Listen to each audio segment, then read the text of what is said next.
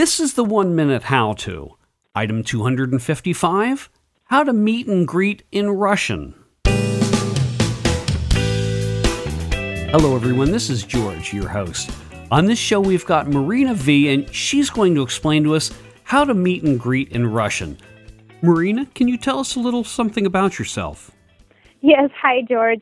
My name is Marina V. Last name is Verenikina, the long, long, long Russian last name.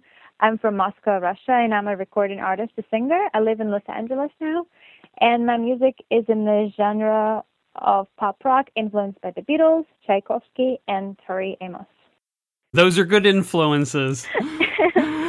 okay, Marina, if you're ready, then you've got 60 seconds.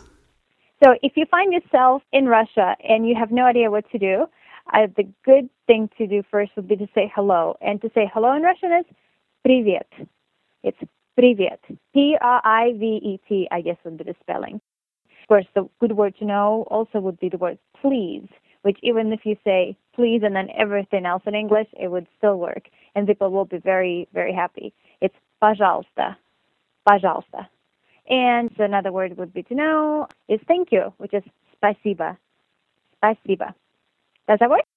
The very first word that you did, I think that that would be difficult for an American to properly pronounce because of the P and the R, and at least I can't do the roll thing. What would a person do if they can't roll their R's?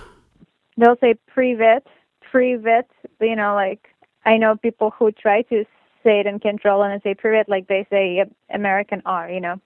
Okay, Marina, is there anything else you'd like to talk about?